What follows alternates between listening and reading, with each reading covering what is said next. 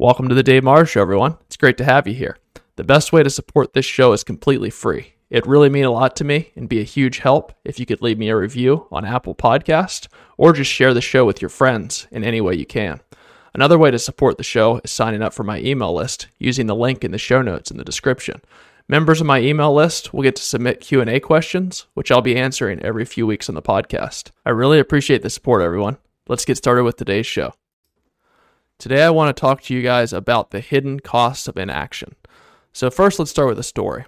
Let's say there's two guys. One guy, he gets up every day and he knows all of his ideas aren't going to be perfect. But he gets up and when he has an idea, something he wants to do, something that's important to him, something that's a 9 out of 10 or a 10 out of 10 rating in his life, he just loves this idea.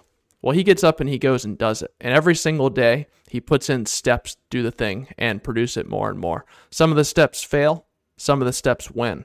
But over time, he gets tougher and tougher in his mind, and he sees what he designed in his mind come to fruition in reality. Then there's the other guy. He sits there and he thinks, Well, I have this great idea. But he thinks to himself, well, it's really good, but I'm going to make it perfect in my mind before I launch it. It's not quite there yet. I don't want to be embarrassed. I don't want to put it out for the world to see. So every day he's thinking about this single specific thought, this 9 out of 10 thing that he really wants to do. It gets him excited. But every single day he says, Well, I'll do it tomorrow when the idea fully develops and it's a little bit better. And that tomorrow turns into next month and next year. And eventually he realizes that over a lifetime, he's just walked through the hoops of doing a bunch of boring stuff that he's not scared to do. And he's never taken the steps to produce the things that really get him excited inside of his mind. So, what ends up happening is this idea that he has that he thinks is so great. Eventually, the tension in his mind builds up to the point where he's getting depressed and anxious and saying, Well, I'm just finally going to do it today. I can't hold off any longer. So, he does the thing. And then he realizes that it was a garbage idea. And this might be five years after he originally had it. So it's a garbage idea. And then he says to himself, well, everything that I thought, my entire reality for the last five years is wrong. And then that's usually the point where people just never try again. Whereas the other guy, he was trying stuff every day. He didn't sit back and wait and design this entire false reality in his mind. He said, Well, this might be a good idea, but I feel like doing it. I think it's useful to the world.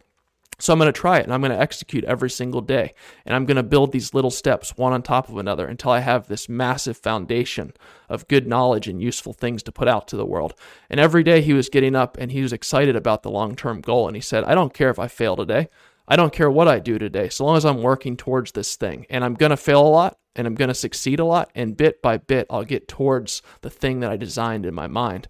And that feedback loop designed this guy to be susceptible I guess I shouldn't say susceptible. It designed him to be able to hold up to failures in life on a consistent basis and know that his ideas aren't always going to be right and that the only way to get to where he wants to go is constantly execute, fail, and succeed on a daily basis in these small micro steps. Whereas the second guy, the guy that has the idea in his head and never gets up and executes until five years later. Well, the big problem with this guy is that he either is going to try this thing once this idea in his mind and it's not going to work out in reality. And then he's going to think that all of his ideas were fake for the last five years. Two results here.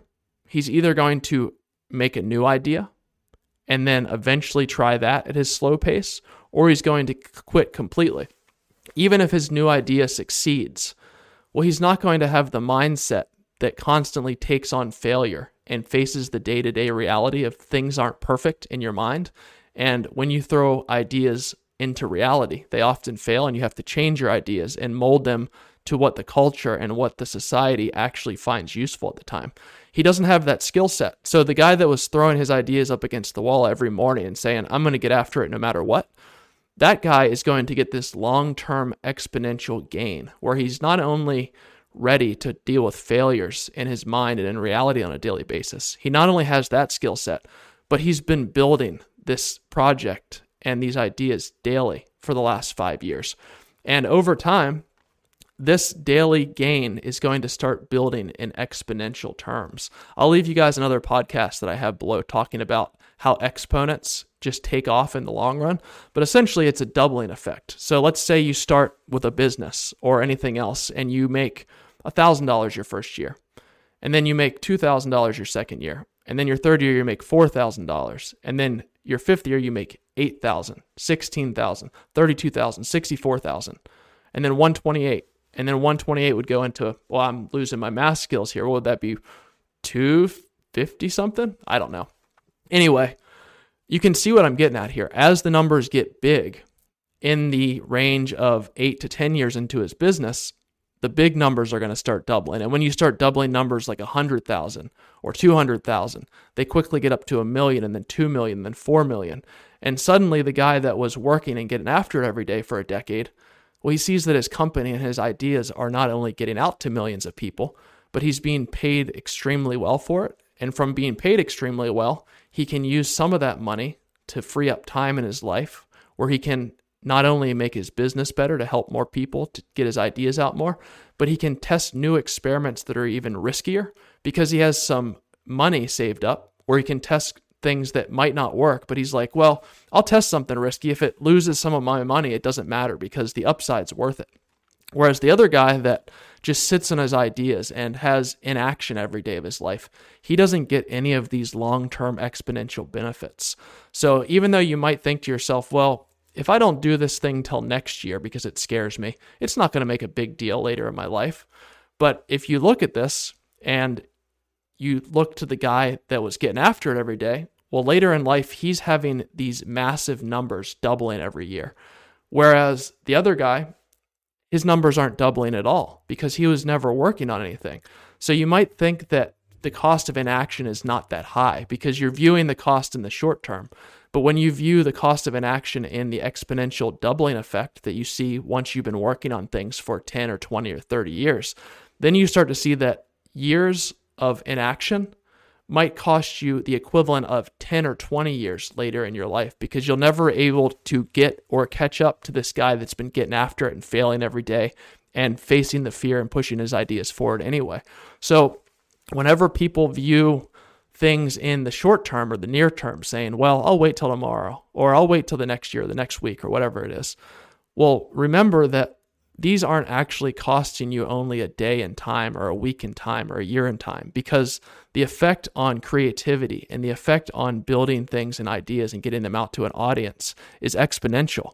And you don't see that exponential return until maybe five or 10 or 15 years in. So, whenever you're giving up your day and saying, I'll start tomorrow, you might actually be giving up a year or a decade in the long term of the power of your ideas and their ability to get out to people, or the power of your art and the ability to share it with the world. So look at the long term. Whenever you're making a trade off in the short term, say start tomorrow, well, that trade off might actually be I'm losing a year of my creative power 30 years from now. So try to scale everything up in the exponential. I'll leave you guys some podcast links below this. You can check out some of my other ideas on this. Hopefully, it helped you out. Thanks for listening. See you next time. The best way to support this show is completely free. It really mean a lot to me and be a huge help if you could leave me a review on Apple Podcast or just share the show with your friends in any way you can. Another way to support the show is signing up for my email list using the link in the show notes in the description. Members of my email list will get to submit Q&A questions, which I'll be answering every few weeks on the podcast. I really appreciate the support everyone.